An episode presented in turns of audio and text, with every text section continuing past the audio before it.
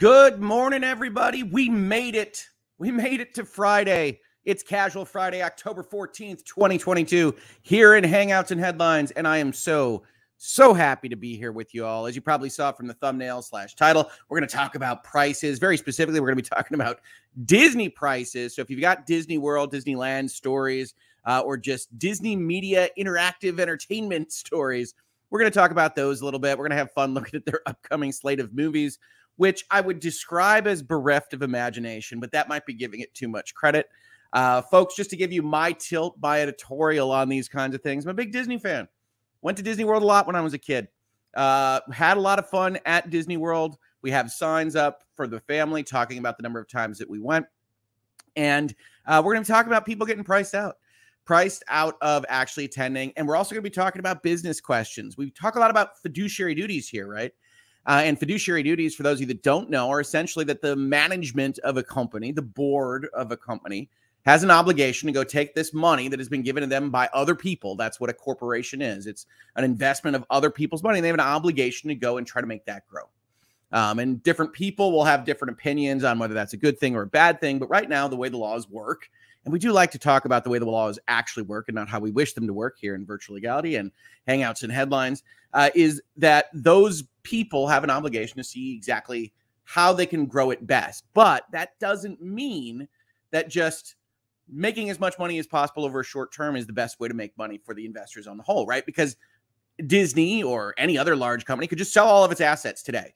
Could just sell all of its assets today, get a big pile of money, distribute it out to the shareholders. But is that the most money they could make?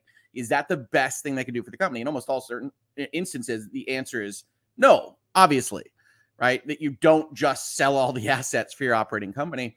Uh, and so we always have this conversation about what you do in the short term versus what you do in the long term. And I'm going to posit that Disney is sacrificing long-term sustainable growth for short-term uh, explosive growth. And that that is, as suggested by the thesis, a big problem for a company of this type over the long term.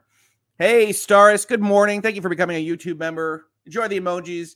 I'm so happy to have you here. Thank you for supporting the channel. I really, really appreciate it. Where is everybody hanging out from? What's everybody doing this weekend? What have you been doing this week? How do you feel about all this? We're going to talk about the actual specifics of the price increases, as well as a Deadline article that actually goes over exactly how much it has increased during the last five years, which might shock you. I believe I described it on my Twitter as roughly equivalent to the American university system. And I think Disney might be larger in its increases, depending on which school we're talking about. So a lot of fun to be had today. I'm looking forward to hanging out with you this morning. I hope everybody's doing well. Hi from Melbourne, Australia. We got a, Tal a Dallas, Texas here. T G I G, I don't recognize. I don't recognize that one. Good morning from West Virginia, Hogue family. Oh, West Virginia, very fun. I never went to Disney World. Disneyland? Neither Disney? Disneyland Paris. Do they have one in China? I think they have one in China. Disney Shanghai. Disney Tokyo. I think it's actually Tokyo Disney Sea. Probably build one on the moon uh, at some point. Uh, Disney is, according to Kelly, excuse my French, so she's not talking about Disneyland Paris, too expensive. Too expensive. I'm shortening the French this early in the broadcast, but maybe maybe we'll get to that point if we're talking about Disney. I agree, by the way. Good morning from Daytona Beach, Florida. Disney is fifty-two miles away, and I can't afford to go. I think this is a story we're going to hear more and more and more. And I think that's a problem for the company. Um, we're going to talk about that. We're going to talk about that. Uh, good morning from the sleepy and probably late Jones house. Probably late is an okay way to live. Uh, I don't know if you're you're working on kids' mornings, but often it's a scramble. Uh, and co-counsel, my wife here, is a miracle worker getting the kids on, to school on time. Although I did learn this the other day. If the kids who are not of driving age, right? If the kids arrive at school late, they get a tardy. And if they get three of those tardies, they get a detention. And I said, well, that's unequitable. That is unjust. My daughters are not in charge of when they walk into that building, right? That, that is on us. Give us a tardy. You want to come talk to me, Miz Principal? We'll have, we'll have a conversation uh, about, uh, about getting the kids to your school. But why, why would you punish them for things that are outside of their control? It's like a life lesson. Life sucks, kid. You're occasionally going to get punished for things that you didn't do. I mean, that never happens, right? Uh, so I don't love that system. I don't think it's their fault. Don't think we should be encouraging that kind of thought process in our young people. Uh, but that does happen as well. Uh, let's see here. What else? Jessica Lambert. Wahoo! Hangouts and headlines. Just what I need on a Friday morning. Hoag from Manchester. And I love the fact it's Disney Friday, my sort of Friday. Disney, even though I had a bad experience at Disney, still love it. I like that. That's that's even though you didn't have a great time the one time you went, or at the last time you went, uh, you still like it. I, I have I have a deep nostalgic family history related love of of Disney World, uh, and uh, it's uh, it's a shame to see what's happening with respect to pricing out certain demographics in favor of other demographics. Um, and, uh, we'll talk about that. We'll talk about that too. Uh, I, I I've loved it forever. Um, but, uh, things have gotten a little crazy there. So that's, that's my tilt, right? You don't have to agree with that. Reasonable minds can differ. Uh, I'm welcoming of all comments on that. Hello from Wisconsin, back from the dead one. Hello, Wisconsin. I grew up in Anaheim. Disneyland was special back then. Now, dang money grab. Tend to agree, Kim. I tend to agree. We're going to have solace with each other. It's going to be casual Friday, but we're going to talk about the increasing prices of these kinds of things. Definitely. Morning from Massachusetts. Happy Fri-yay. Nice. I like it. It is Fri-yay. We made it. It's been a week. I'm a big Disney fan, but when it comes to the movies, this current phase is too dark for me. Willing to pay for great and uplifting content. Too dark. When you say phase, do you mean the M C U? I break the news. Do you mean the Marvel content? I'm curious about this because like Doctor Strange was certainly very dark. Um, Thor... I guess was kind of Thor was stupid. All right. We're just going to, we're going to lay it all out there. Right. This is uh, Thor Love and Thunder. I finally got to see it. Um, is stupid. It's a stupid movie. Um, it has some, it has some screenshots that are okay. It has some moments that are okay. It is an inherently silly film that can't get tone control, uh, under control. And, uh, I think went way, way, way too far, uh, in terms of just absurdity. So this is my take on Thor Love and Thunder, uh, which I don't even know whether it was prompted or not by this question. That's right. Casual Friday. You're getting it all. Want to hear my thoughts? Wait, want to hear my thoughts on any streaming movie, television show, or anything else? Chat up. Chime in. Morning from Oklahoma. Been to Disneyland in the eighties and barely remember, but never Disney World. Yeah, I think the eighties were maybe the, the strongest time um, in, uh, in the Disney parks. eighties, nineties maybe.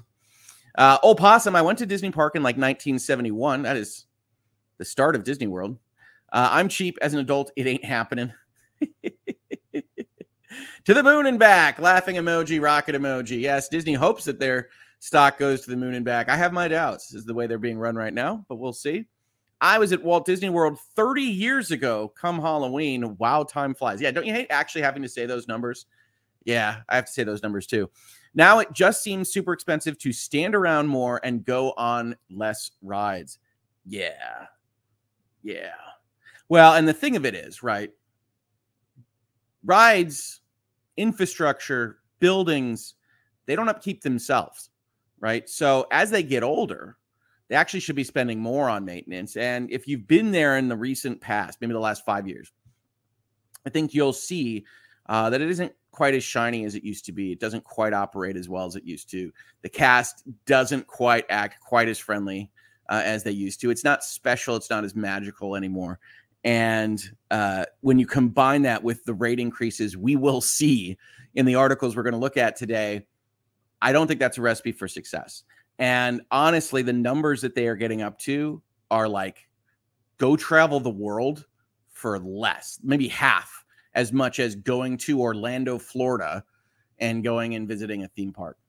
Um, so yeah, it's it's interesting. Well, we'll see. Hey, how about this? Disney Nerd eighty-five. You know, this is no surprise, really. This particular uh, comment. You can see the Epcot ball, which I love as a view in the background. I'm leaving for Disney World next Saturday, the twenty-second, and it's my two and a half year old niece's first trip. Smiling, blushing emoji. Enjoy it, Disney Nerd. Enjoy it. Have a lot of fun with that. That is actually maybe a little bit older uh, when my daughter started calling uh, the Spaceship Earth here Big Bally um, and was crying on the bus going away saying goodbye, Big Bally. And it was uh, it was sad. It was sad, but also memorable.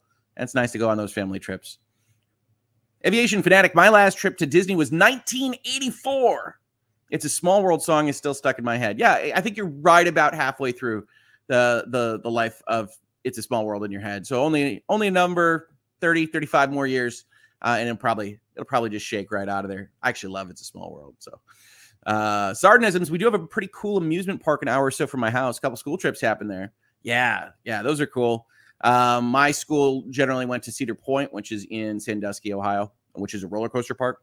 Uh, if you're more familiar with things in like California, Magic Mountain, uh, Six Flags, uh, that kind of park. And uh, we used to go there all the time. I prefer the theme park. I prefer kind of the, the story and the, the world building and the lore of your of your theme park. Uh, but I do love a good roller coaster as well. Uh, Callista, the pandemic messed up my last planned Disney trip. Hopefully we can plan another in a couple of years. Yeah, hopefully we can. Hopefully we can. Um, certainly I agree with that. Uh, we'll see if, if we go back. I mean, you're at a point now where you're, you're saving just huge amounts of money in an environment economically, uh, that maybe that's, maybe that's not, uh, the, the right move. So we'll see. Aaron Morgan, never been to any Disney, have a severe latex allergy, not the place to hang out. So many balloons. There are a lot of balloons. So yeah, I could see that. I could see that, Aaron. I'm sorry to hear it. Hello from Dublin, Ireland. I've been to Disneyland and Euro Disney Paris. Yeah, is it called Euro Disney? I think that's right. I think that's right. I went to Disney World about twenty years ago. Didn't realize how expensive the food and drinks were. One of the jokes I have with co-counsel right now is we, we'll go out to a restaurant or we'll DoorDash something or what have you. And it used to be that you would have the costs in the real world, right, that you're living in um, for food and drink and just living. Um, and, uh, okay, you understood what those bills would be. You go to the C V S, it's gonna be this, you go to this kind of restaurant, it's gonna be about this. And then you'd go to Disney World and it would maybe have a fifty to one hundred percent kicker. And you would go into that space in the first day or two and you'd be like, oh my God, these, these restaurant bills. Uh, and then you'd kind of get used to it if, if your trip was uh, substantial enough. And then you'd come back, you'd come back to real world like, oh my God, it's so cheap. It's like uh, it's like batters in batting practice, swinging the bat around with the weights, and then you take them off. You're like, oh, that's lovely. But my joke right now in twenty twenty-two uh, is, you know, we go to a restaurant. I say, oh, the, the bills, the bills jumped up to Disney prices. We just live in Disney World now, and Disney World is just, psst, just forget about it, right? But yeah, you, you go to a restaurant. It's like, oh, these numbers. I remember they. This used to be what I was uh, shocked by when I used to arrive in Orlando. No more, no more, friends. Stay safe out there. Ophelia, good morning from Austin, Texas. Good morning, Ophelia. Marissa, just with a happy emoji. I'm happy too, Marissa. Nice to see you here this morning. Morning from Pflugerville, Texas. Good morning, Pflugerville. Good morning, Laura. Here's Britt with the ever-supportive Super Chat. Britt, I'm so thankful. I appreciate it. I have an idea to keep prices low. All right, let's hear it. I'm ready. Stop taking your big franchise I Ps, intellectual properties, and running them into the ground with bad decisions on movies and shows. You know what? Casual Friday today might just be a little bit spicy. Toss Disney Plus and go back to making money from streaming services without the overhead, meaning selling their content to a Netflix or a Peacock or whatever other random assortment of letters the tech company is designed to put forward uh, in, in the future. Yeah. Yeah, I think so. Although I will say this, I really like Andor. So they put out like twenty shows, thirty shows, whatever. Uh, I like one. So, you know, it's not the best batting average, but I'm glad it exists. That show does, at least. Uh, but I agree. They, they want to do this thing. They're not doing it well, but hopefully they get better at it. Question mark. We're going to look at their upcoming movie slate. And I don't know about you. I will tell you it makes me sad. I think it's going to make a number of people sad, especially when you remember that Disney has bought up all of these intellectual properties, right? By buying Fox, they have the bulk of the intellectual properties probably on Earth in terms of culture and media and things like that. So if they don't do it right, if they don't put out a slate that is exciting, it's a little bit tricky to get around um, for the other companies. And I, I think Disney might actually kill movie theaters. We can go into all sorts of different areas on this conversation. We're going to have fun today. Thank you so much for the super chat, Britt. I really appreciate it. I went to Disney World when Splash Mountain was just built. E-tickets, so expensive now. Smiling emoji. Well, they're rebuilding the ticket system, right? It used to be you could go into Disney World uh, and they'd have this book of tickets and you'd have the right to go on the big rides a certain amount of times. Those were the E-level rides, and the D and the C and the B and the A, all going back backwards that way to the to the lighter ride. So like A is going to be something like the carousel. And I'm not saying that out of personal experience. I'm just saying it's it's something like that. Carousel's A, Splash Mountain's E, that kind of that kind of spread. And we're going to talk about, if you don't know what Disney World has been doing over the past two years, how they've been slicing off the actual kind of access and charging you for it again, even as they've raised ticket prices like thirty-seven percent. Dear God. Um, then we've got some news for you. I mean, we're just going to talk through the business model because that's interesting. Uh, Mary Resnick. Yep. Would love to take the kids to Disneyland. Live close, but the cost is hard to justify. Happy Friday. Yeah. And so like that's without a flight and without a hotel, right? Probably. Uh, that is, yeah, it, it's just hard to believe. They're, they are pricing out an entire swath of the American public. And it's, um, I don't think it's wise. I don't think it's wise. Uh, Kelly says, I can only imagine what it costs now. Oh, we're going to, you don't have to imagine. If you're here for Hangouts, you stay for headlines. We're going to talk about it. We are going to talk about it. Terry Browning, morning Hogue fam, and a wonderful chat. Yes, good morning chat. I want to say, by the way, you all have been wonderful all week. Just a wonderful chat experience all week. Um, and that is all on you. I, I don't give yourselves a clap, a pat on the back. I, I don't know how, whatever that would look like, an emoji. uh, but um, you guys have been absolutely great. Uh, and it buoys me every day to see you guys, um, you know, talking about the show, on Twitter, on social media, um, just going about your business in this chat this morning. It is, uh, uh, you guys are awesome. You guys are absolutely awesome. Sardinisms, how to teach kids to resent parents and teachers, both one oh one. That's the tardies, right? Oh, I just don't even understand it. Good morning from Texas. We were on the fence about price before. Now we really can't afford it unless we save for over a year or so. Unhappy emoji. He's down. He's crestfallen. I'm going to call that crestfallen emoji. Yeah, I agree with you. I agree with you. That's Sarah. Uh-oh. There you go, being reasonable again. Again. Guilty as charged. Insert Breaking Bad gif. uh, my issue with Euro Disney earlier this year was the queuing and broken rides. Waste of a day, even though I love Disney. Yep. Yep. We're going to talk about their excuses for raising prices. Uh, and we're going to we're going to talk about why I don't uh, I don't find them to be terribly sincere. Um, so we'll, we'll talk about that. Again, understanding the tilt is, I, I think they're making bad decisions. So you have to, you have to take my opinion on these things with that grain of salt. Morning from rainy Rhode Island. I've never been to Disney. Have a good day. All right. Uh, Kelly Clancy. I mean, we'll up Six Flags attendance and Universal's, I would gather. Um, we'll see. We'll see what happens. Morning, everyone from Maryland. Busy day in the spooky house, working on products for craft show in two weeks. Nice. Does your house have a room that becomes like just a, a craft setup with with things getting ready? Because I ours ours does sometimes. I will not let my cricket machine win. We have talked about crickets here in Hogue House. Uh, apple pie. If you don't mention Kingdom Hearts at least twice, unrelated to the super chat, I will have trust issues. Here's my question, Apple Pie. Will my mentioning of Kingdom Hearts elsewhere actually handle your trust issues? I mean, if you're not trusting me to talk about one of Disney's biggest brands and that simulates Disney World in a Square Enix environment with Kingdom Hearts, I, I don't know. I don't know what I can do to help that particular situation, but we'll see if we'll work it in uh, some other time. Personally, I think Disney Dreamlight Valley is, is the better kind of, uh, it's kind of like Disney World, or what we imagine Disney World to be when we're kids, especially. Sardinisms. Didn't they also get rid of the seating throughout the park, or did they backpedal on that? They got rid of a bunch of different areas during a remodel. They created standing places for fireworks and things, which of course they charge for. Um, and yeah, it's, it's all gotten a little bit icky. Um, again, I've used that term before. It is a legal term of art, Black's Law Dictionary, icky. Yeah. Grew up with Disneyland in California, e-tickets. Callista, regarding tardy kids, I had a girl in my class who literally lived next door to the school. She was fifteen minutes late every day. We're pretty sure she was hiding outside her house smoking. Yeah, that makes sense. Well, in this particular instance, it's just a matter of, hey, did the train pass by the school this morning? Uh, did traffic get to be too much on the left-hand turn? And are you two minutes late? Then you're getting a tardy like you're at the beginning of Back to the Future. Um, and it's it's not your fault. It's not your fault. You are a tiny person. I just I just feel it sends the wrong message, right? I really do. Like that's that's unjust. You do not penalize people for things outside their control. That is a lack of justice. Um, and yeah, my kid's school, you know who you are. uh, snow flurries in Minnesota this morning. Wow. I'm not looking forward to that at all, Minnesota.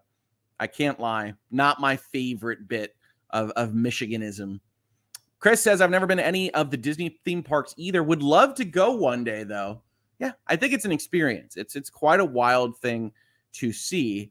Uh, it's just crazy. You know, save up for whatever, five years to go see it. If the if, if anything is broken, if the experience is not premium, then I, you know, I'm gonna be I'm gonna be fully in the like, nope, that's the I I, I paid for more. You better take care of it kind of thing. And I suspect a lot of other people are the same way. And I think that's part of the spiral of defeat that's happening here is that the cast is getting worn down because you start charging those prices that are the equivalent of traveling around Europe uh, or to even more exotic places. I know Europeans, it's not necessarily exotic for you here in the chat. Uh, and yeah, you have certain expectations. I'm spending this much money. I saved for this many years.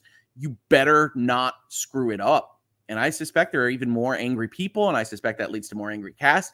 And I suspect that leads to all sorts of problems with what used to be a fairly chill is probably the wrong word, but pleasant experience. Uh, who's your what now? Never went to Disney. I always wanted a Mickey hat with my name on it, though. Asked everyone I knew that went there. Never got one. Funny story. When we uh, wanted to hide the chosen name of uh, Hoagling number one, we went to Disney World and uh, we got her name on a Mickey hat uh, because we didn't want to share it with the family because honestly, we didn't want their opinions on our chosen name. Um, so we got it on a Mickey hat and uh, we kept it um, until, I think until the baby was born. Um, co-counsel would remember this story better than me, uh, but I think it was until the baby was born and that's how we kind of told them the name of the baby. Marissa says Encanto is great. A lot of people love Encanto. I do not find it to be Lin-Manuel Miranda's strongest songwriting. Uh, I really like Moana for that. Uh, but uh, Encanto, Encanto's all right. Carrie says Doctor Strange was awful. I think all of Phase four is kind of graded down a curve. I, I give Doctor Strange like a seven. Um, it has exactly the same problems as the rest of the M C U right now, which is illogical writing and characterization that doesn't make sense and motivations that change from scene to scene or maybe camera angle to camera angle. Uh, but it did have at least some verve in its direction. I thought Sam Raimi threw in some weird stuff for the M C U. Uh, so I give it more credit. Maybe than it deserves, Carrie. Maybe than it deserves. Uh, Jessica says, I haven't seen Thor. Aaron says, I agree about Thor. Cool Spring says, me too. Tojet says, well, it's a Waititi movie after all. Waititi has has done things that are hilarious and, and right on the line of keeping the story going while being hilarious. Thor Love and Thunder is not that. And you know, the funny part is so much of, of Thor Love and Thunder is Waititi narrating that not only, especially when you know that that character is the director, but not only feels like a crutch, like you couldn't piece together a decent story. So you have like three or four long narration sequences, but also giving it to yourself is... I'm not, I'm not going to lie. It feels like the height of ego. Oh, they want to hear my voice. It's like the refs on the field of a football game. It's like, we don't want to see you. We did not come to see you. We came to see Thor, Taika. Make a Thor movie. Thor was a waste of a good villain. I, I, it seems so. Christian Bale not being used to full power is a waste, period. But it seems like whatever it is, Gore, Uh, would have been a really good villain, but they didn't even get into what he was doing. It was just wacky the whole time. Agree, Thor Love and Thunder was daft. I don't know a precise definition of daft, but I'm going to go with really bad and silly. Callista says, I thoroughly enjoyed Thor. I love it. Reason why I can differ. Because it was absurd. I wanted a popcorn flick. I got a popcorn flick. All right. Yeah. No, it's a goofball movie. Uh, and the thing about humor is that, one, it's subjective. We know this. Two, I have found in my life that sometime I'm in the mood for, you know, witty banter. Sometimes I'm in the mood, I will admit, uh, much less so for physical or stupid humor. Uh, and sometimes, no, let's just go, never. I'm never in the mood for like gross out bodily function humor. Uh, and what I would say is Thor Love and Thunder veers absurdist when what I want is witty for the most part. Most times I want witty. It's, it's Ghostbusters is my favorite comedy. Um, and it's mostly just like wordplay and, and zingers uh, between uh, the various cast members. So it's Thor Love and Thunder. You got to be in the right mood because it is, it is just stupid. And as Callista said, that's sometimes right, right? Like that's sometimes you're looking for absurd. You're looking for stupid. Callista, I'm not going to take that away from you. I'm glad you enjoyed it. Britt, finally, I can agree with Hogue on a movie. Keep coming over to the dark side, Hogue. For, for no on Thor? Yeah. uh, let's see here. Kadar, I hated D S Mom, which my head had to say, ah, it's Doctor Strange, Multiverse of Madness, and haven't put myself through T LAT yet. I love that as an acronym for Thor because it's basically just about his muscles, and the lat is a muscle. I also haven't seen any of the latest shows. I miss being excited about stuff. Bumps, Kate. Bumps. It had so much potential. Alas, I will tell you, Andor's good. I don't. I don't know if you like Star Wars at all. Andor is Andor is actually the first special thing I would say on Disney Plus. Um, but yeah, I miss being excited about things too. And if you do, you might want to look away like a car crash from when we look at the upcoming announced slate of Disney movies through twenty twenty-eight. God help us. That's Sarah. I have kid-free adult friends in their thirties and forties who travel to Disneyland every couple of months and are Disney-obsessed. I just don't get it. I think Disney can be fun, and, and it, it's a good kind of escapist, separate out entirely from the world and just be somewhere else type of thing. Um, and yeah, I mean, I think kidless rich people is, is, is one of their demos, as, as well as kid having rich people. Really, the rich people is the important part here. And when I say rich, I don't even mean like doing pretty well, have a house, doing okay. I, I mean, like, you know, rich, own a penthouse in Manhattan kind of uh, is, is what they seem to be aimed at. Phoebe asks, really sad that I only got into the M C U after Endgame. May have missed out on the best parts of the M C U. This is not a question. It's a comment. Yeah, definitely. You definitely have. As of yet, um, the, the time from two thousand eight to Endgame, to me, is the M C U. This is like some kind of shadow walking zombie M C U where they don't know what they're doing. They don't know why they're doing it. They don't know where they're going or why we would want to go there. And it's like, okay, that's not the greatest pitch, Disney.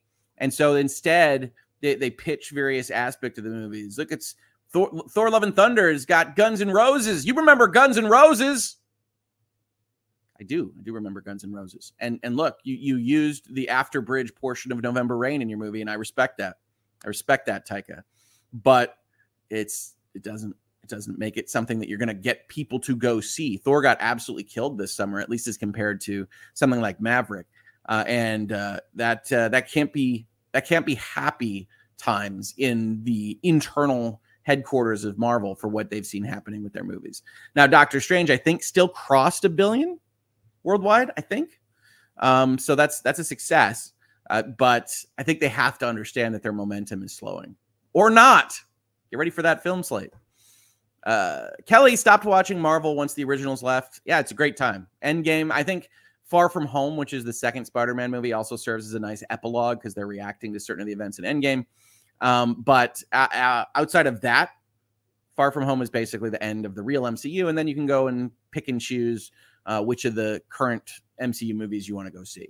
Like, I'm a big, big, big Ryan Coogler fan, right? You can go find an eighty-five tweet thread about me watching uh, Black Panther for like the twentieth time and going over the various aspects of what I liked about it and how it interacts with things.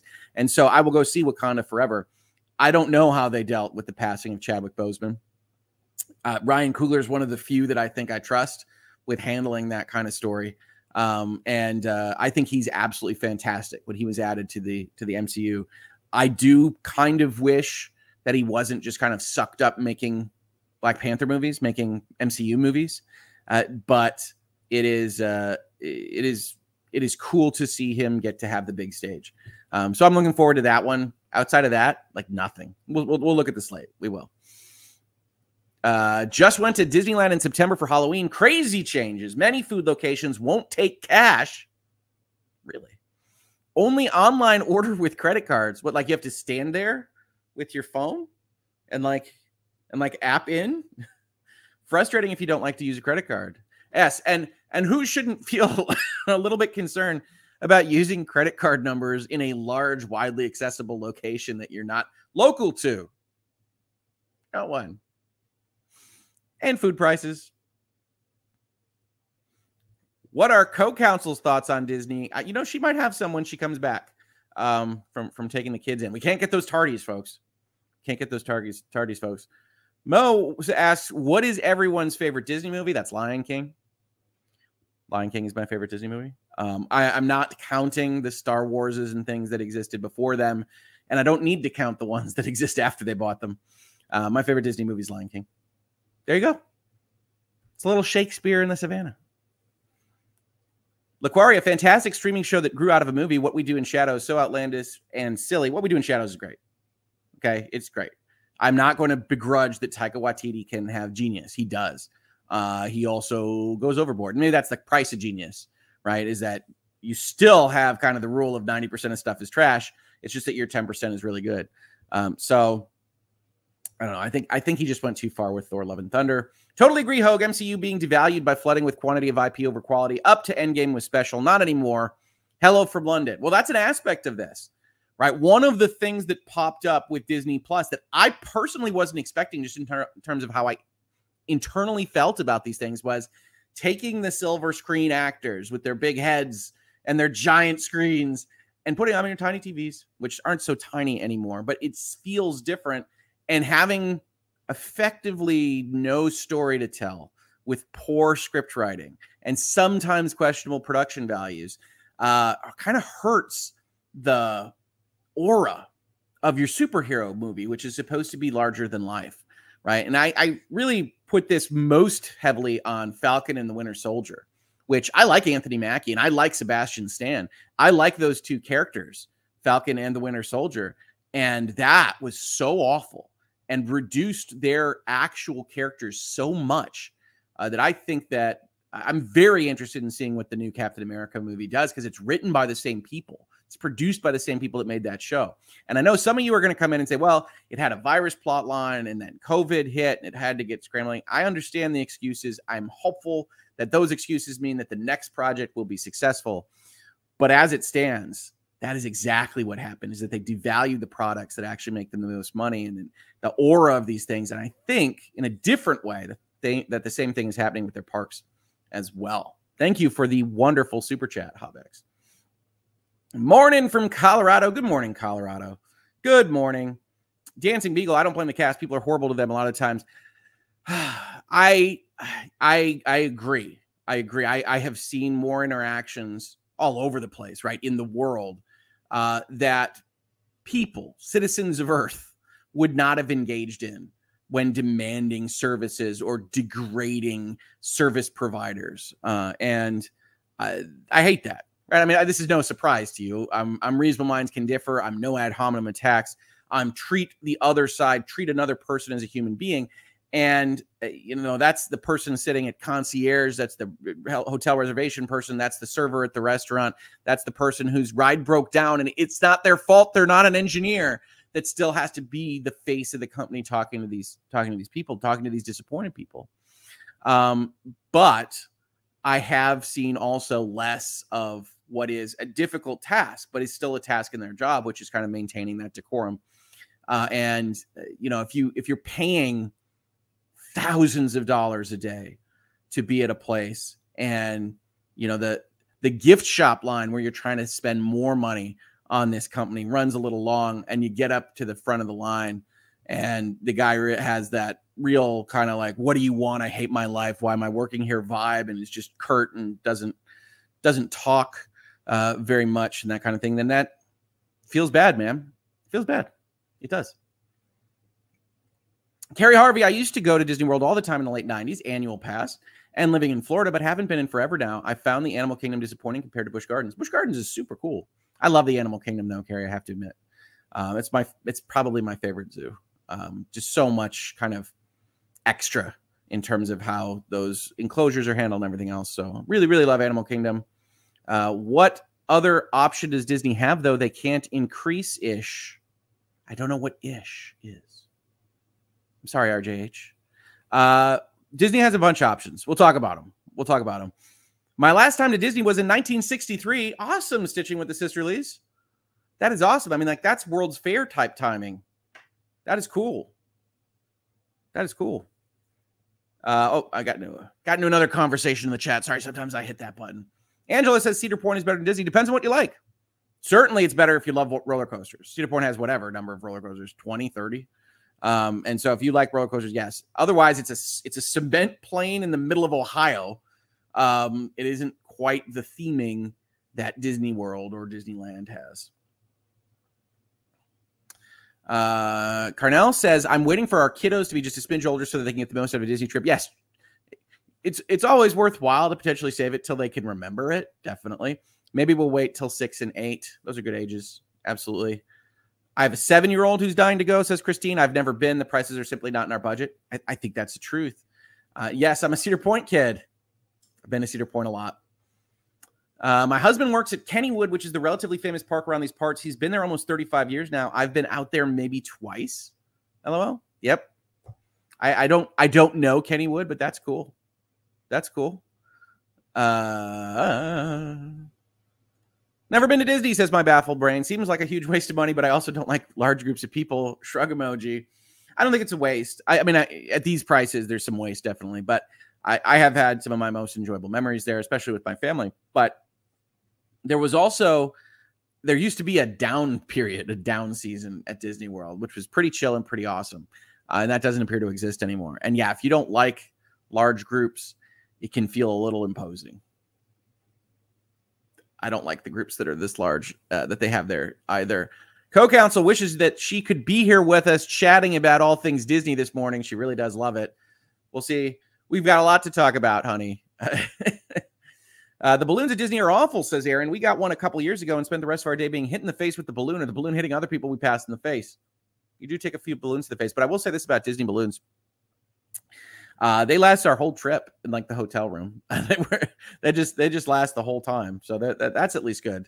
Uh, you don't want to be hitting people with them, but yeah, that's good. Uh, oh, R J H has a clarification. What else can they do? They can't make more capacity, so they have to charge more for the amount of money, for the amount of people that they do get in to make up for that. Also, lower price makes even more people come come to the park. Well, yeah. Well, we could talk about this, right? Because one of the things they could do is they could just hold the capacity. You could, you could do what amounts to better service for your park. They, they're going to talk about this. This is what I was meant by a disingenuous quote, right? An unsincere quote is we're used we're doing this to manage capacity. And yeah, absolutely. We could go through an economics lesson if you want, but I don't think we need one. If you increase prices, demand for your product or service will go down. And the question is, what does that rate look like? What can you support? So what they're doing is they're ri- raising the price to the level that they their park can support now. But, and we'll talk about this in connection with the price increases, what they're also doing is they're, as you can see in this chat, taking young families that have seven-year-olds, that have eight-year-olds, that have ten-year-olds, that have twelve-year-olds, that if Disney wants to maximize that desire to go back there, to make that money again, should be going to the parks. If you're Disney, right? We're just going to sit in Disney's shoes. We're executive of Disney. In order to continue that pathway of people loving their stuff, and you are killing that, right? Why do I love Walt Disney World? It's because I went on trips to it as, as a young family that could afford it. And by comparison, it's if you look at what my dad paid to take us to Walt Disney World, uh, it would be, even inflation adjusted, something like one-fifth of what they're asking for now for the same kind of trip. And uh, that is going to reduce what would be your kind of recurring revenue stream, right? The customer is not being acquired, if you want to think about it in tech terms, right? People spend a, a fortune on acquiring customer base so that they can service those. Uh, and what Disney is doing is saying, we will take your oil barons, your sheiks, your tech moguls uh, right now and their families, but we're not going to otherwise have the, the, the middle class, even the upper middle class is probably too much. And if you don't make those connections, if you don't get those audiences, uh, you got a problem. And we see this all the time in sports, right? We talk about this all the time with respect to leagues, with baseball, uh, especially the most prominent, which is an older sport, and whether or not they're attracting young fans and the efforts they do to go get those young fans in order to make sure that somebody wants to see their people hit a ball with a large stick when they're old enough to pay for some portion of these prices. Uh, and I think Disney is cutting their nose off to spite their face uh, by actually increasing prices right up to whatever the sheiks can pay, whatever the oil barons can pay, whatever the tech moguls can pay, uh, and limiting what the future holds for them, uh, that you don't get that bond with their with their product. But reasonable minds can differ on this, right? This is just my opinion. Um, so we could talk about that. They could limit capacity. They could go with essentially Jerry Maguire, fewer clients, less money, better service, in order to try to make their golden goose live longer, instead of kind of cutting off parts of it and seeing when, if ever, it dies. Uh, and I, I think Disney is, is uh, in a precarious position and is advantaging short-term thinking over long-term growth. And that's not unusual for big companies, right? The most times that you see people complain is, is that kind of thinking, because they have shareholders right now that want various things. They feel that pressure. If they get a number high enough, they get their bonuses right now. And there are books, there are classes, there might be whole schools dedicated to talking about whether or not there is a fundamental fiduciary problem with advantaging short-term thinking based on the structures we have currently in the regulatory regimes of kind of the corporate or the limited liability company form. And I don't want to get into all of that, because it's a little bit boring for Casual Friday, but there are those conversations. So there are a number of things they could do. They have instead decided to say, this is a wasting asset. We're going to extract as much blood from this stone, and then we'll see where we're at. And effectively, that's sometimes the same thing you see with regulatory bodies or government agencies or, or what have you, which is it's the next guy's problem, right? Right now, I can do this. I can look potentially good, although I think people have certain problems with the C E O of Walt Disney. And then uh, if the stone is lacking in blood, well, that's not on my watch. We're talking about at least ten years, right? So I think that's what happens. And I, I think we can watch it. We can observe. We can check in on this story year by year and see how Disney is doing. I I, I wouldn't want to be in the Disney business uh, right now. Uh, my son and his family were at Disney during Ian, said totally overpriced park tickets to stand in lines for two hours with three-year-old type rides, would go back for Halloween or the Christmas special. Well, and the Halloween at Disney World is fantastic, but its prices are equally crazy. Um, so whatever that is, Mickey's Spooktacular, I want to say. Um, so yeah, that, that is super cool. Uh, the, the seasons there, but they've increased those prices way higher. They've reduced the time that you're in the park for the people that bought those daily prices. I mean, there's all sorts of things. There are all sorts of things. We were at Disney the day before they closed the parks for COVID. My daughter's first trip. We had a blast, spent too much money for the experience. We were there five days and did ten rides the whole time. Two rides a day. I, you're, you're, you're going at a good clip at Disney. My goal is always seven. Seven is the number in the back of my head, but whether or not we get there is, is rare. What is Andor on? Asks Secret McSquirrel. It is on Disney Plus. It is excellent. It is excellent. Uh, Secret McSquirrel, Andor is on Disney Plus. Uh, people talking with each other in the chat. That's fantastic. I'm only, let's see here, thirteen. I'm twenty-eight minutes behind in the chat, so we're going to skip forward a little bit, folks. Britt with another super chat. Britt, I really appreciate it. Disney used to make movies that everyone could watch, kids, parents, young adults, or even adults without kids. Now they make crap ninety percent of the time and say, like it, or you are wrong. No, I'm the customer. I am not wrong. Okay. All right. Yes. We, there are definitely cultural streams that go through Disney as well, um, which is, to my mind, a little bit separate from the, the, the business point here, which is the reliance on intellectual property, reliance on sequels, reliance on brands and franchises, and uh, reduced experience at their parks for increased prices. Uh, but yes, simultaneously, there are fights about the actual substance of what they are putting out. Certainly, if you've been in, in Hangouts or Virtual Reality or this channel in general for any length of time, you know that I am deeply disappointed with how Disney has treated their Star Wars franchise. Um, Andor is really the first exception to that, with maybe a kind of half a half exception for like Rogue One, which not uncoincidentally is the same character as Andor. So I don't love how Disney treats these things. And Disney does have a tendency to, like we've talked about with respect to Rings of Power, shield up on culture war grounds uh, that I'm not interested in fighting. Uh, but I certainly think that corporations use too much to defend what are poor storytelling that has really taken root across the board.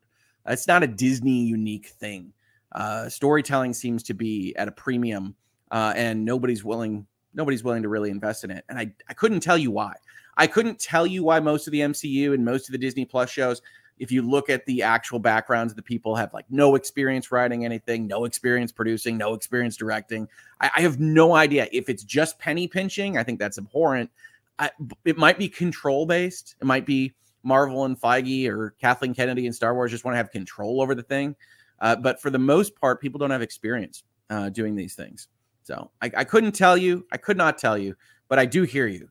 I do know that those fights are happening about Disney products because they have a whole lot of intellectual property.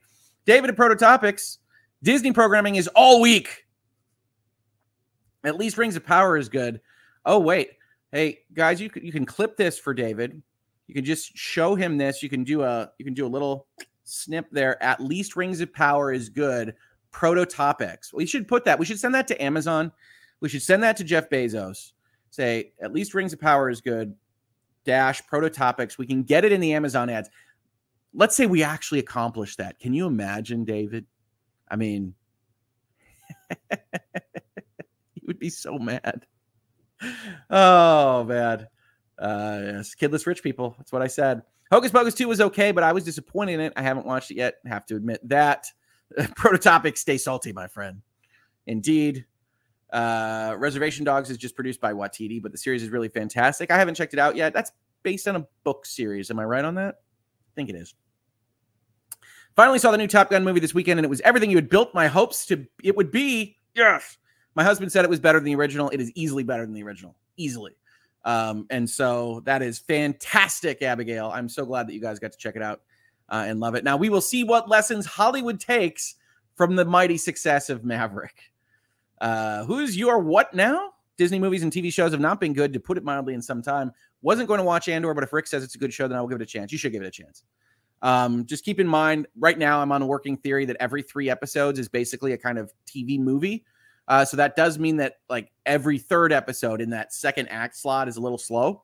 Um, well, it's a lot slow. I'm going to just level with you. Uh, and so uh, overall, it's good, uh, but I would watch it in three episode chunks. That's what I would recommend. I was exhausted from the M C U after Spider-Man three. It's been a long fifteen years. I'm still way behind on these chats, so we're just going to go forward here a little bit. Olivia, thank you so much for the super chat. Super generous. I am single with no kids, and I love... I'm going to go with Mickey. That's the three circles for Mickey ears. Enough to have kept my pass after all these years. I'm one of their target demos, but even I'm seeing the pricing issues and how it affects my experience and my peeps who work there. Yeah. I feel for the cast, right? When I say it's a spiral, it's like some of that's just the human condition, right? Because I do think people are going to be more demanding when they're paying an absolute fortune to be at these theme parks, and that the cast is going to have to deal with that. And it's going to, it's going to break people. It's going to break people. It's a very, it's a very difficult job to be customer facing in that environment anyway. And they're making it harder and harder and harder on their cast. Thank you for the wonderful super chat, Olivia. Uh, they love Lilo and Stitch. I think this was his favorite movie. Uh, what did you think about the in real life uh, Lion King? In real life's an interesting way to say it for Lion King, right? Because it's all C G I. So it's just a different kind of animation. I think I have a postmortem on the channel. You can go see my postmortem on the real life Lion King on this channel, uh, where I talk about essentially it being kind of hollow for what the original was. But uh, as a tech guy, kind of as like a video game guy for the new graphics engine, I think it's absolutely amazing what they put on screen, all in computers. Um, and so as a tech person, I think Lion King is the future in some important ways to what they can do uh, with computer graphics imagery. But as a movie, you know, they took out my favorite song, really, which is Be Prepared. Um, and that's no fun. I, I don't know if Chiwetel Ejiofor can't, can't sing. I don't know. Uh, but they took out that song. That wasn't great. They added a Beyonce song for no reason. Eh. Tangled's a great movie.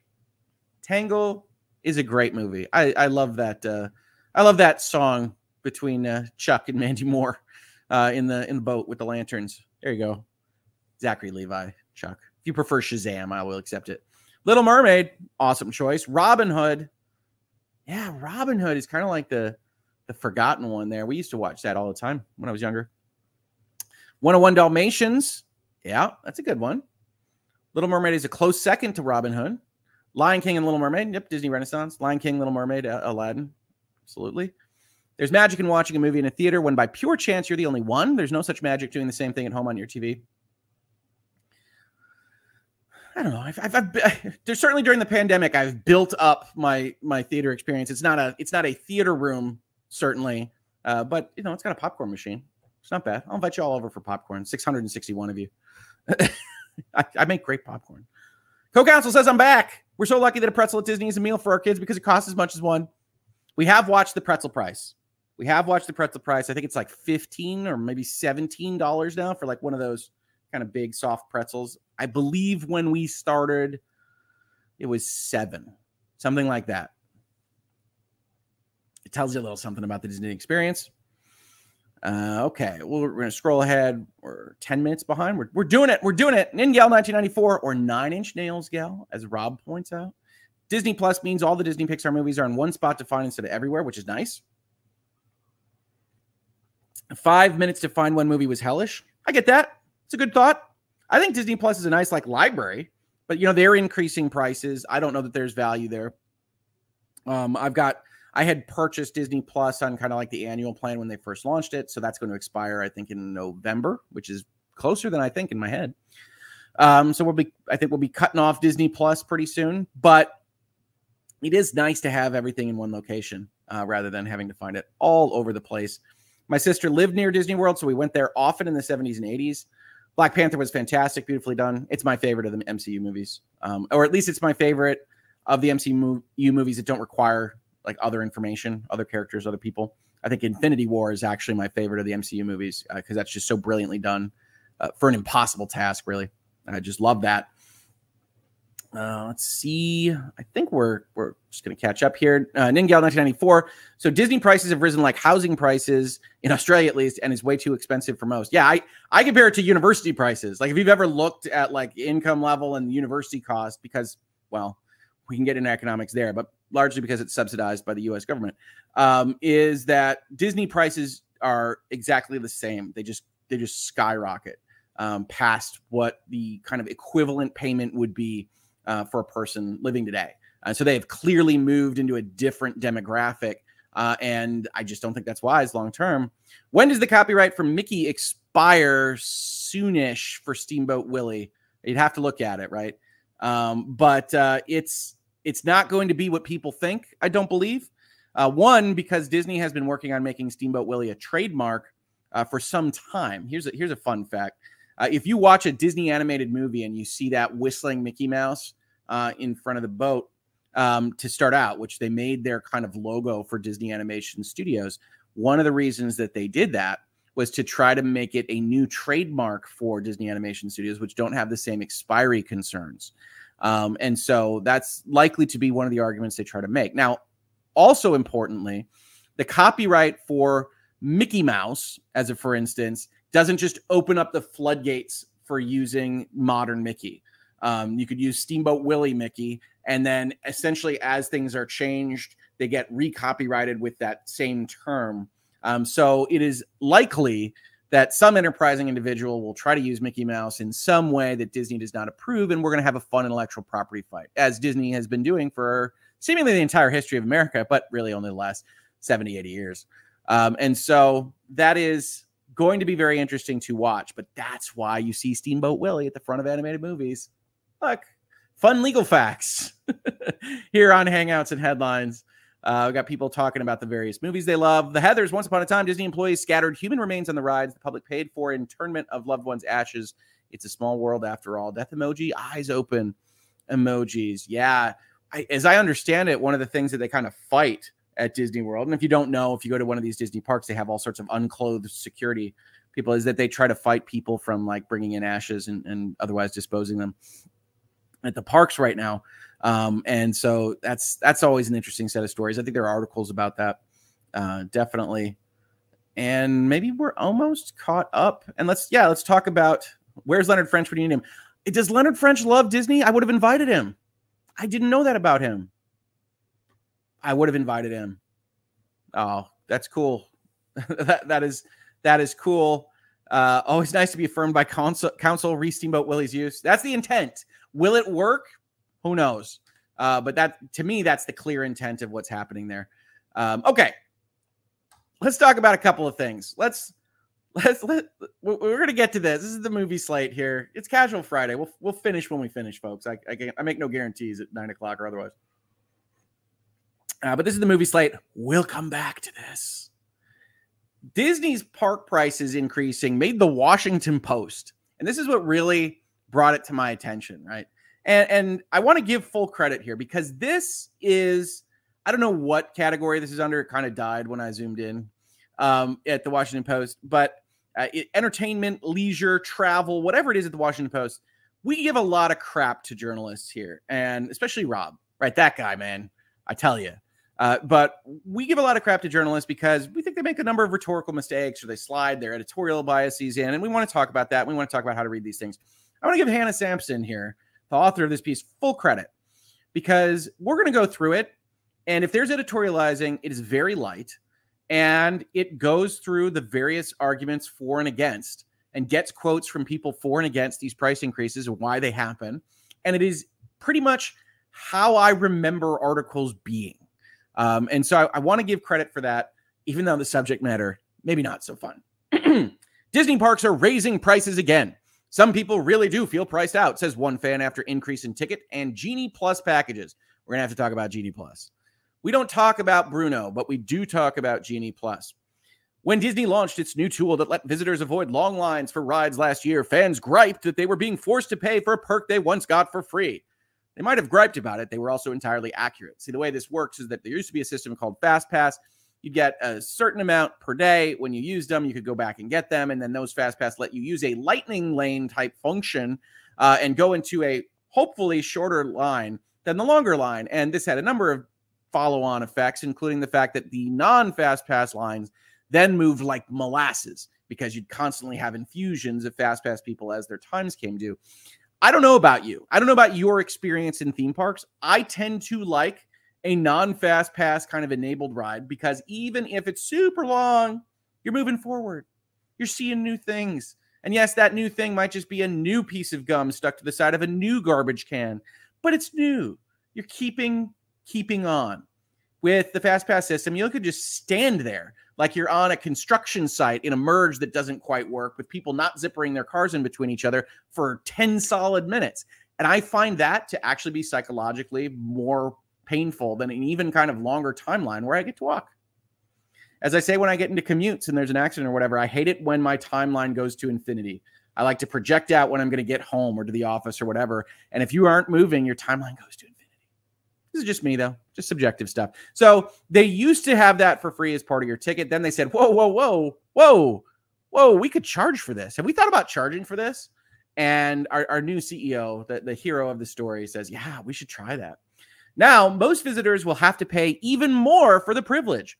Cue a new round of complaints about money grubbing and nickel and diming. Now, this is just the nature of modern journalism. I didn't link these.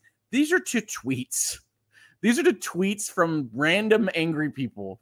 And it's like, okay, I guess that's the Washington Post news. I okay. Every time this happens, fans go online to vow that they won't return to Disney again, Robert Niles, editor of Theme Park Insider, said in an email. And maybe they don't. But plenty of other visitors do keep coming to the parks, allowing Disney to keep bringing in more and more revenue. I expect this price increase to result in the same. Yeah, you're changing your demographics. And, and you have to wonder whether or not you're changing those demographics out to people that treat it as a, you know, a, a, a yachting trip in the Mediterranean. And then whatever, we went to Disney World that one year when we weren't otherwise skydiving from, uh, you know, someplace in uh, Abu Dhabi. Uh, and so I don't know exactly whether or not they're going to get what it is that they're looking for here long term. And there's also this notion, right? This is the aggregation of populaces that I always find funny, uh, which is like, well, some people say they, uh, they won't go back. It's like, uh, but that, but, but this is implied as like, but, you know, other people do go back, and, and so it, it's fine. I, I can only tell you that I was a big fan of Disney World, only as a data point, right? Not even an anecdote. It's like I used to go to Disney World. I look at the prices. I have a corporate lawyer uh, that has a pretty pretty decently popular YouTube channel and, and social media presence. Um, and uh, I, I feel Disney's too expensive. I feel like they have priced me out for what is a reasonable price for a vacation. Uh, and that, that's a shame. That's sad. My kids are at the perfect ages to go. Uh, and we might still make it happen, but I will resent it. Hey, co-counsel. Um, and so I, I, I do think that it's easy enough to say, well, they're still doing fine until they aren't. And that's that's been a story of, of corporate decision-making for as long as corporations have existed. Disney's parks in Florida and California rolled out new prices on Tuesday for the Genie Plus service, which allows guests to avoid lengthy waits. Sometimes they, they have a second level of charging, just so you know.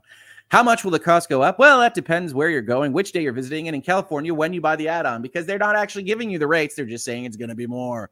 At Walt Disney World in Florida, the world's busiest theme park complex, the price used to be fifteen dollars regardless of the day. For October, the cost will vary between fifteen dollars and twenty-two dollars, depending on how busy the four parks are on a particular day. After this month, no one is saying October is not their busiest month. Get excited. Admission has been based on demand for several years, with the slowest days priced at one hundred nine dollars for one day, one park ticket, and busier days climbing to one hundred fifty-nine dollars. Those prices did not change in Florida. That means a family buying tickets for a visit in the slow season in late August, where, where the uh, where the where the hurricanes start to live, can expect to pay far less than someone visiting during the popular winter holidays. The company encourages guests to check the My Disney Experience app on the day of their visit, which is the only time Florida guests can purchase Genie Plus. The logistics of a Walt Disney World vacation are an entirely different conversation point, but you basically have to have a, a team of crack administrators ready to go on this stuff. That means park goers there won't know how much they'll need to spend until they're actually on the vacation. Though steeper admission on busy days could be a hint that the service will also be on the pricier end. Disney charges for faster access to a handful of its most popular rides separately from Genie Plus. Okay, so understand here. Used to be the case at lower prices. You got some fast passes. You got to organize those. A little bit bureaucratic, but you got to figure out what rides you're on. Disney says, no, if you want fast passes, you have to pay for a separate service called My Genie Plus, because by God, we're going to brand it with Genie from Aladdin, and it's going to be great. Intellectual property, folks. And then they said, whoa, whoa, whoa, yeah, okay, you're not paying enough for that. We can charge more. And Genie Plus doesn't offer you Lightning Lane passes, which is the new name for FastPass, to all of the rides, including the most popular of rides. So you need it to just have the rights to pay them even more. It's amazing stuff, guys. It's amazing stuff. And at some level, at some level, I respect it. Right? I'm not the whole market. You don't have to cater to Rick Hogue and his family to come to your service. And maybe this is just sour grapes from me. Entirely possible when I say that I think you're pricing out demographics. I don't believe so, but you could look at it and say that. Uh, and in this particular instance, you say, okay, well, if you've got enough demand to fill your, your theme park and, and you've got enough people buying this product or service, um, good on you, I guess, is the corporate lawyer hat. Say, okay. Uh, but we'll also talk about why the incentives are wrong for Genie Plus here in, in just a second.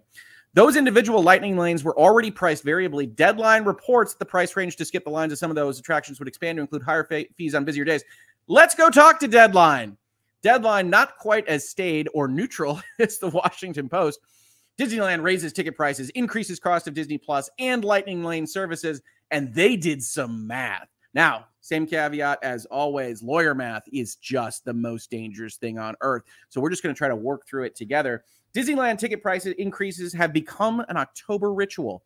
The top one day, one park, it, park ticket, tier five, was one hundred twenty-four dollars in two thousand seventeen. It went to one hundred thirty-four dollars in twenty eighteen, one hundred forty-nine dollars in twenty nineteen, one hundred fifty-four dollars in twenty twenty, one hundred fifty-nine dollars last year. And the price for the same ticket tier ticket as of announced today is one hundred sixty-nine dollars on a thirty-six percent rise in five years. I'm going to take the Deadline's word for it because I'm not doing the calculations for that.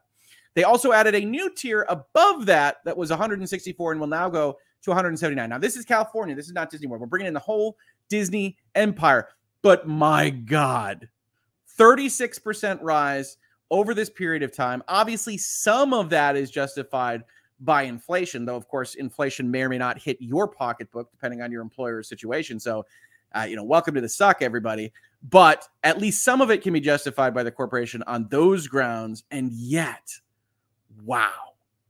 And Deadline, in case they didn't feel like you've heard it enough, they embolden it. They show it even higher, even more, right? Was one oh four, now one fifteen. This is just from last year.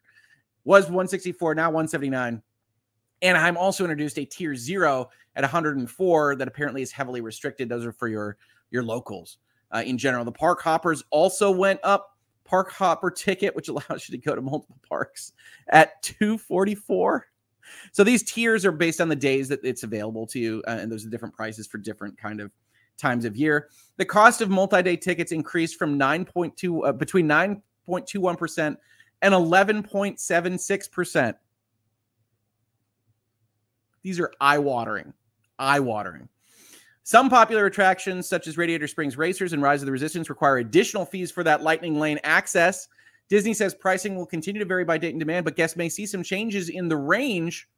One user at the park today reports that the Lightning Lane access for Rise of the Resistance, you've already paid for Genie Plus, you've already paid for your park ticket, you now have to pay for Lightning Lane access to get on this ride, because otherwise you're likely spending your entire life from that ticket that you paid for in that line, is twenty-five dollars. When Magic Genie was introduced last year, popular ride prices was between seven and twenty.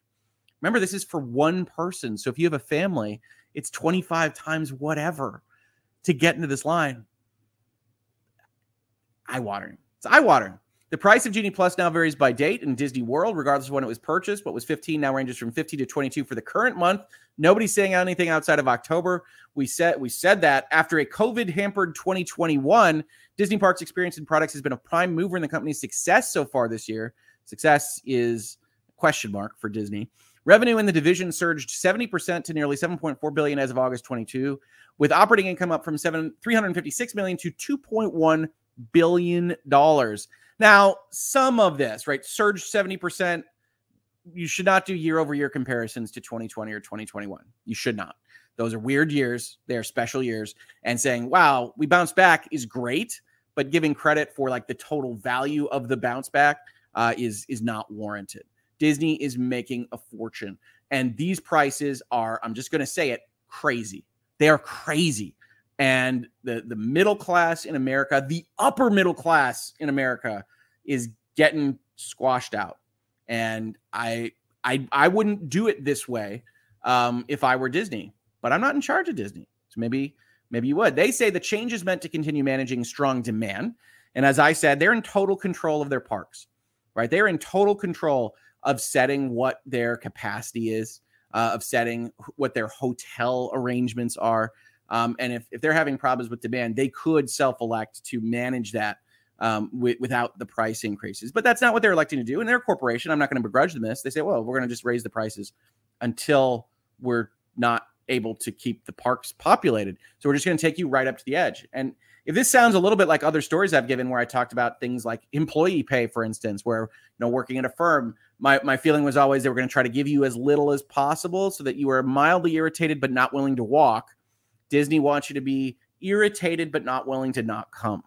Uh, and then we're going to ride right up to that line. And again, I think it's a mistake. Washington Post, like I said, goes through these things just like Deadline did. I thought Deadline covered it a little bit better. So that's why we bumped over there for a second. I'm not surprised by these price increases, said Len Testa, president of the theme park trip planning site Touring Plans and co-author of the Unofficial Guides to Walt Disney World and Disneyland, which are cool books.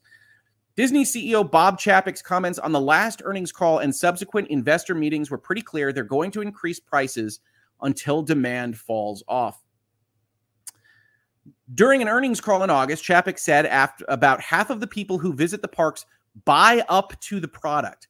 And last month, Josh D'Amaro, chairman of Disney Parks Experience and Products, said at a conference that Genie Plus was doing phenomenally well and selling more than executives expected. He said that in the surveys of guests who have bought the product, as well as those who have shelled out for a separate line skipping option for the highest demand rides, seventy percent say they will make the purchase again.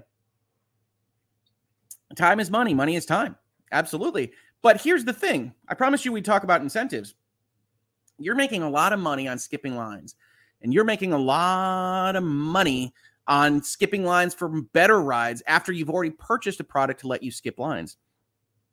What do you think this does to the incentive structure of Disney managing its capacity its lines, and the availability of its rides. Sing the Jeopardy song in your head. I don't want to get a copyright strike. Mm-hmm. Mm-hmm. Okay. Yeah. If you guess that that incentivizes them to have a relatively poor experience without these purchases, you're exactly right. And so when you say, yes, they buy up to the product, part of that is because they're no longer getting the experience that you sold them with the ticket price alone. And um, that's bad. And we can call it out here. Again, corporate lawyer, don't you want you guys want to go soak that stone of blood? You go right ahead. But I can certainly comment on it because I think you are as myopic as I have seen a C E O of a major media corporation be. Um, and that's going to take a little while to play out. And it might not fall on your head. It might fall on the next guy's head. But I think that's what's happening here. And then you get like the defensiveness. So we're no, we're onto something with this. It was a change to the system. You know, it's a shock. We're asking for more money. So there's going to be some reaction to it, which we would expect. But we know when a guest does buy it, they're getting what they paid for. And they're feeling really good about it. Yeah, it's it's fun to be rich. Good, good work if you can get it. Absolutely. This actually reminds me of a story that one of my uh, more well-heeled partners uh, gave me at a, at a cocktail party we were at uh, when I was in Big Law. And it was essentially talking about Disney World. And it was like, well, why, why don't you get, they have like a, they have like a staff member that you can, you can buy. That's really expensive, like thousands of dollars per hour. I said, well, when we go, we just, we just get that service and they walk us to the front of the lines. And why don't, why don't you do that? And I, I jokingly, in my head, right, this guy was my boss's boss's boss. I, in my head, I said, well, because you don't, you don't pay me a salary that would uh, allow me to do that, sir. it's, it's very nice. It's very nice that the work that I do helps fund that for you. Uh, but that is not, that is not my situation. And it feels like they're making it need to be everybody's situation, and we don't want you. Okay. And if you don't buy this extra stuff, well, then you're effectively a sucker. Yeah. All right. We'll let you in for only one hundred sixty-four, I guess. But uh, you're going to stand in line and it's going to be miserable. So why don't you just pony up another twenty-five? I don't, you've already paid one hundred sixty-four. What's with twenty-five? Right. But Leslie Harvey, founder of the site Trips with Tykes and co-founder of the Disneyland with Kids Facebook group, said, some fans are frustrated because they are having to spend more for an experience that they feel is not worth the higher price. On a recent trip, she said she's never seen so many animatronics, those are the robots in a ride, broken on rides. And yeah, there certainly seems to be a lot of breakdowns at Disney World uh, when I was last there, which was a few years ago. And then you got tweets again from the Washington Post, excuse me, that um, that talk about the same kind of thing that some of the Disney people are talking about, which says, you know, seventy-five percent of the people complaining about Genie Plus will pay for it even during peak pricing. I don't know whether that's right or not. Disney has economists on staff to figure out exactly how much they can push people and, and pivot to the extent that they go over the line on certain of these things. Um, but, you know, I, I think this is assuming, you know, we're enabling it, those kinds of things. I, on the margins, I'm living proof that people that love their product, their service are saying, nah, that's, that's way too much, way too much. It's not even that gray area, right? You heard a comment earlier in this video, in this hangout, That, that said, like, it used to be gray area. Now it's crazy. Like, that's how I felt. It always felt a little bit stretched. But then it's like, this is this is insane. People are always upset anytime there's a Disneyland price increase. But some people really do feel priced out. Testa said Disney observers noted ye years ago that the company had essentially abandoned the middle class, targeting instead the top earning one percent to twenty percent of American households. I would say it's even more than this, right? If you actually go look at these numbers, I think it's, it's probably the top five percent only. I think the big concern Disney is going to face next is that at those premium prices, consumers are going to expect a premium experience. And we've started to see families say things like, for the kind of prices Disney's charging to see their replica of Saint Mark's Square in Epcot, I can bring my whole family to Italy for a week. And they're not wrong. They are not wrong. Um, and that's that's the that's the last quote they end on. So when I, I did want to give credit here because they go over the pricing. They go over Disney's explanation for it. They go over the counter argument. And again, maybe you're only allowed to do this for things that people at Washington Post mastheads or elsewise think are unimportant. But like this, this, this to me, this is how an article should read, right? This is the news item. This is why it matters. This is why they think it's okay. This is why people think it's not okay. Bam. I am now more informed. Thank you, Washington Post. Um, but Disney might not be more informed. Let's talk about their upcoming movie slate. twenty twenty-two. Uh, we've got some Searchlight pictures, which we're going to skip. So these Fox Searchlight, if you don't know, is kind of their indie studio presence. Um, and those still have some interest in them. The Banshees of Inisherin, The Menu, Empire of Light.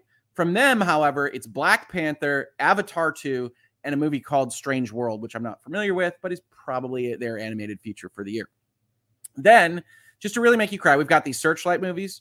We've got these Fox movies. Those are all things that went into production before Fox was owned by Disney uh, and are still going on. Then we have Ant-Man, Guardians three, live action Little Mermaid, something called Elemental, which could be new, Untitled Indiana Jones five, The Marvels, that's the M C U, a movie based on the Haunted Mansion, and then a movie called Wish. So, okay, you better like the M C U. Uh, we already did Avatar two. We've got a movie called Elio, their live action Snow White, another Captain America, another Planet of the Apes, another Inside Out, a prequel to The Lion King, an M C U movie called Thunderbolts, an M C U movie called Blade, an M C U movie called Deadpool, and Avatar three. Weep upon my works, says Disney, as we roll into twenty twenty-four. Look at that. And again, this is fine if you're already invested in these intellectual properties and whatnot. But like, if you're not, if you don't think maybe the eighteenth live action version of a movie that was better the first time around is a great idea or, or going to make you love Disney, I, this is, this is madness. I tweeted this out the other day and said, I've gazed into the abyss, because when we go further, Fantastic Four, Avengers, Untitled Marvel, Untitled Marvel, Untitled Star Wars, Untitled Marvel, Avengers, Untitled Marvel, Untitled Marvel, Avatar four, Untitled Star Wars, Avatar five. Now, obviously, as these things get further into the future, this is not the slate of Disney movies. And Marvel and Star Wars and Avatar, I guess, to some extent, have taken on this kind of marketing model of announcing their movies early. But what? What? What? I don't. What? But it's okay, guys, because for a movie like The Thunderbolts, Disney is reaching out to a brand new and expansive set of actors and is going to be super excited about bringing in brand new young people to get excited about the brand. That's right. Harrison Ford is rumored to be joining the M C U. Now, I have no idea whether he will have any idea himself about what movie he's in, what franchise he's in, or what these magic people are doing around him. His statements on Star Wars are, are always famously acerbic. Uh, but yeah, we're gonna we're gonna make ourselves relevant. We're going to get those youths excited about Disney by just hitting you with ever weaker, more diluted M C U movies, Avatars two through five, another Indiana Jones, more Star Warses, and prequels to things like The Lion King. We're going to throw Harrison Ford at it, and we're going to price you out of getting tickets to our parks. That, folks, is the current Disney business plan. And I have questions, to coin a phrase made famous by one of my LawTube colleagues. So... Yeah, yeah, it's a little opinion making for me. It's casual Friday. We can give opinions here. I know I missed a ton of super chats. I have to go back and grab. So I'm going to scroll up there. While I do, what do you all think of all this? What do you think of what Disney's doing? Am I being too hard on them? Am I being not hard enough? And in terms of the quality of their offerings, is that comment we looked at, I believe it was from Hobax earlier today, is that a comment that even has more fruit to bear on this particular conversation, because their overall level of quality appears to have been reduced? Regardless of what you want to ascribe that to, Disney movies are not as exciting as they used to be. And so what do we do with that information? Uh, I'm looking forward to that conversation a little bit before we get out of here. Uh, let the Friday go. And I, let's see here. I think I, I think I went too far back. We've gone too far, Captain. Um, so I have to make sure that uh, I grab the, the lovely, generous people that support the channel uh, and, and don't miss it. Kel Marie starts us off. The park reservation system annoys the heck out of me. If I'm going to pay a premium to go, I should be able to go to the park of my choice without issue. Yeah, they. It used to be you had a ticket and you went to the park and you showed up. And if you had a park hopper, you went to whatever you want. Now you have to actually like tell them what park you're going to, and it has to be that day. So you have to like it's to me, it's like, what am I going to want to eat for lunch six months from now on Tuesday? Hmm. I'm thinking Coney dogs, Coney dogs, maybe some fries, Diet Coke. What do you think? And you get to that Tuesday and you're like, no, actually, actually it feels like a steak and potatoes day. So what? Thank you for your money. You're going to have to figure out how to work with it. Jojo is a new member of the community. Thank you so much, Jojo. I hope you enjoy it here. I really, really appreciate the support. Tish in Tennessee with a super sticker is far past my chat, Tish, but I hope it was adorable. I know it was. Thank you so much for supporting the channel. Uh, a lot of people have a lot of comments on Disney. Courtney, Disney has been too expensive forever. I, don't, I can't disagree. It's just gone way beyond. Uh, Tish in Tennessee, Love and Thunder, and She-Hulk. Either Mike or Mike Drop. Um, Love and Thunder, She-Hulk. Yep. I have to go and uh, catch up to She-Hulk, actually, uh, to make sure that uh, uh, I can comment on a lawyer show on Disney Plus, because I, I watched the first two episodes and I have I have to catch up on that. Uh, Tish's sticker was a uh, was the little little pear with the coffee in its belly, which is awesome. And okay, all right, I think I actually caught up. So Merciless Base, I see Disney parks becoming more or less a club for the rich. I agree. Then they push so many movies out there to drown out quality. Just hope we watch just to avoid FOMO, if you're missing out. I agree. Yep, I think that's a great comment, Merciless Base. I think that you have the real risk of having uh, Disney World, Disneyland effectively be, I don't, I don't know, the Cayman Islands, uh, essentially, for the folks that want to just go and do that kind of thing. And I don't know that that engenders the same kind of bond to the brand. Um, and I certainly think it reduces the population of people uh, that can be bonded to the brand. Uh, and so, yeah, I think it is cutting their nose off to spite their face. Uh, and we'll see. We'll see how that goes down. That's Sarah. Just wanted to say big thanks for this show and the community. Again, big thanks to the community. You guys are fantastic. And Missus Hoglaw, co-counsel, have created here full of wonderful folks just like yourself. Purple heart emoji. Thank you, that Sarah. Well, I can't take credit for the community.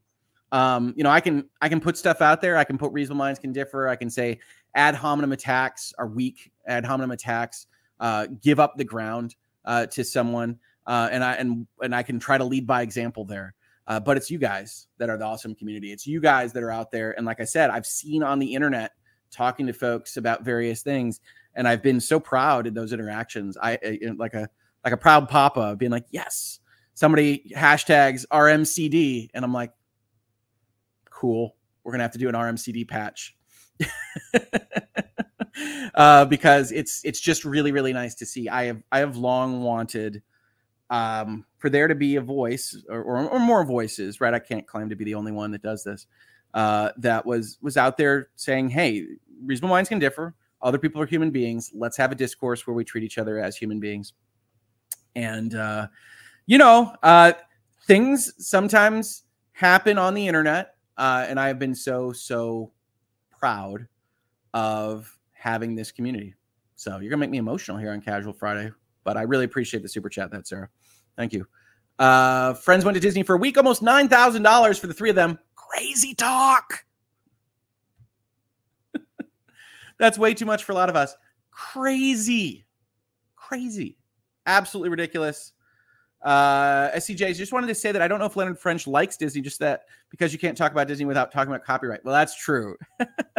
I thought you were saying that he had, would have a lot to say about Disney World in general. Uh, Leonard French, I've been on his channel. Um, he's a, he's a, he's a good lawyer here on YouTube.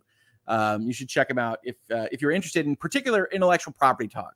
Um, he's, he's an intellectual property lawyer, uh, and he has a lot of interesting things to say about all sorts of stuff.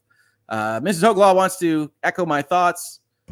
Ditto all of Hoglaw's thoughts about this community. Y'all are really incredible. This is a thoughtful and intelligent community, and, and we're proud to be associated with you. So keep on keeping on. It's really, really awesome. Um, yeah, okay. All right. Way too emotional. Ardo, you are uh, the epitome of ad hominem. You know what, Ardo? Just this week, I, I, I'm accepting fully all misspellings of my name. I really, I really appreciate it. Abigail points out, hey, if you're still here, you can throw a like down. Probably, probably you enjoyed this. If you're hate watching, you know, a downvote is cool too. Um, but uh, yeah, it, throw a like in there. It, it helps YouTube know that uh, for everything that is happening with the analytics that YouTube is looking at, being like, what? Okay, what did this guy do? Uh, it helps when you throw those likes down uh, to uh, to make YouTube uh, a little bit a little bit softer on us. Love you, Hogue, says K S Girl Friday. Love this community, says Carrie. My favorite start to the morning, says Becca. Awesome stuff, guys.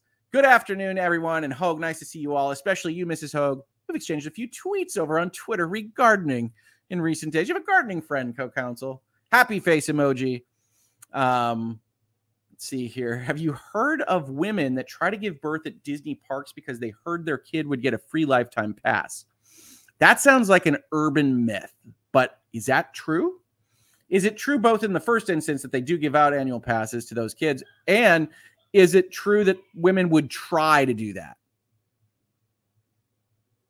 I have questions. I've never watched Encanto, but I can tell you about most of it because of YouTube and TikTok. Well, you can tell me about most of it, but you can't tell me about Bruno. I can tell you all about She-Hulk because of Twitter and so on. That you get enough of the zeitgeist through osmosis. Yeah, I can see that. I could definitely see that. Britt, I you don't have to super chat me anymore, Britt, today. I really, really, really appreciate it. For movies, FOMO does not exist for me. It's not like the eighties when if you were not in theaters, you did not hear the line, "No, I am your father." Internet changed all of that with leaks. Uh, it does become a little bit tricky to avoid things uh, if you want to. For instance, the Rings of Power finale came out today. My daughter, my oldest, is really enjoying that series. Uh, and sorry, David, if you're still listening at Prototopics, but I, I am trying to not get the leaks of what happens in the finale while waiting to watch it with my daughter. We'll see how successful I am. Now, as David and I talked about, we don't think they've been very um, subtle about what their quote-unquote mystery boxes are. Uh, so I doubt that there's a lot to spoil us on from this point in time, but still going to do my best and probably fail at least on the edges. Uh, everybody else is saying just really nice things about the community. That is super awesome. Oh, sorry. I have to mention this. Maybe I can pull this up. Um, we'll see if I... So... Co-counsel has actually gone in here uh, to the store and is updating it without asking me anymore. Uh, so, you know, I, I, I've ceded complete control. We already talked about brains. Brains now in a mug. Awesome. Also, she wanted me to point this guy out. Um, that Gaming Dino can now be your coffee filler. Uh, people love Gaming Dino. You can see Gaming Dino over my shoulder here. Uh, but Gaming Dino makes a delightful coffee mug. Uh, and I said, yeah, I, I'm going to need... I'm going to need one of those. Going to need one of those, honey. Um, and then commentaries on Waffle Bear and whatnot. If you didn't see it yesterday, we did have a Waffle Bear debut. Um, we'll see. We'll see where, if anywhere, Waffle Bear will ultimately appear. Uh, one thing I did learn, do not feed the pack mentality. Focus on the niceties in life and those we enjoy. Life's too short. Life's too short to be angry and outraged, and especially about things that you may have only limited information on. Um, so, yeah. Enjoy each other, enjoy the community, enjoy the content, um, and enjoy reasonable disagreement, right? One thing I want to make clear here, and I don't think anybody has this particular uh, issue in their understanding, but this is not designed to just be people that need to agree with me on everything. I am a silly person on certain things, especially when it comes to like art, where everybody can have their opinion. And so I welcome, I welcome that. That is fun for me to have reasoned discourse. Hey, how did you come to that position? Why do you Why do you view that differently? Oh, we value this differently. Oh, that's interesting. Uh, and so I see how you got to where you went, uh, and you can see how I got here. And now we can understand each other better, and we can think more clearly about future issues, or even this one that we're talking about right now. That is the fun. That is the growth. That is that is that is what it's all about. Sarah H, no desire to see any of the new movies, but was a diehard fan of the classics. Thank you, and Missus Hogue for a wonderful chat and constructive space. Thank you, Sarah H. I really appreciate it. Jay Jones, I have a friend who goes to Disney at least one time a year to feel close to her daughter who passed, of course. I'm not sure at what point she'll have to stop, but this makes me so sad for her. Yeah, I, I hope I hope she doesn't get priced out of that for that purpose. Um, yeah, that's the kind of thing you have to think about as well, of course. Uh, all right. Eddie says, thank you, Mister and Missus Hogue, for sharing Michigan with me today. My first visit. Hearts emojis. We love our state. Welcome to Michigan. Everybody, I'm so, so thankful to see you. I'm going to be putting up the placeholder for a very special Lawyers and Dragons tomorrow morning. Uh, so please do check that out. I think you'll be, I think you'll be amused when you see the thumbnail. Um, and so please do check us out uh, tomorrow at uh, ten a m on Saturday. That's still tomorrow, right? We've got to, we've got through this week. My Bethel brain is asking me to start a locals page, please. I will look into the locals and the Odysseys and the Rumbles and things of the world. I currently have, if you don't know, we talk about the Utreon and the Patreon, right? You can support the channel through those platforms. The Utreon has permission and does mirror my YouTube videos. Um, so they, they wouldn't disappear off the face of the planet Earth if something were to happen to me uh, vis-a-vis my relationship with YouTube. Uh, but I can certainly look into having more simultaneous platforms. It just gets tricky with, you know, what our what our contracts say, what our licenses are between various things. And so I have to check on that kind of stuff. But uh, I appreciate it. Yes, we will try to make sure that we have some kind of defense mechanism uh, against the, the, the mercurial YouTube armament that they wield indiscriminately uh, and the algorithms doing things like knocking out people for talking about lawsuits that have subject matter that YouTube doesn't like. Not good. Not good, Bob. Uh, but I really appreciate it, everybody. Check us out on Saturday. Like I said, that placeholder will go up today. Thank you so much for the wonderful chat all week, for the great conversations, uh, and for just being here at the channel. I can't tell you how much it means to me. I really, really appreciate it. And I will see you hopefully tomorrow. Have a great Friday, guys, and have a great weekend.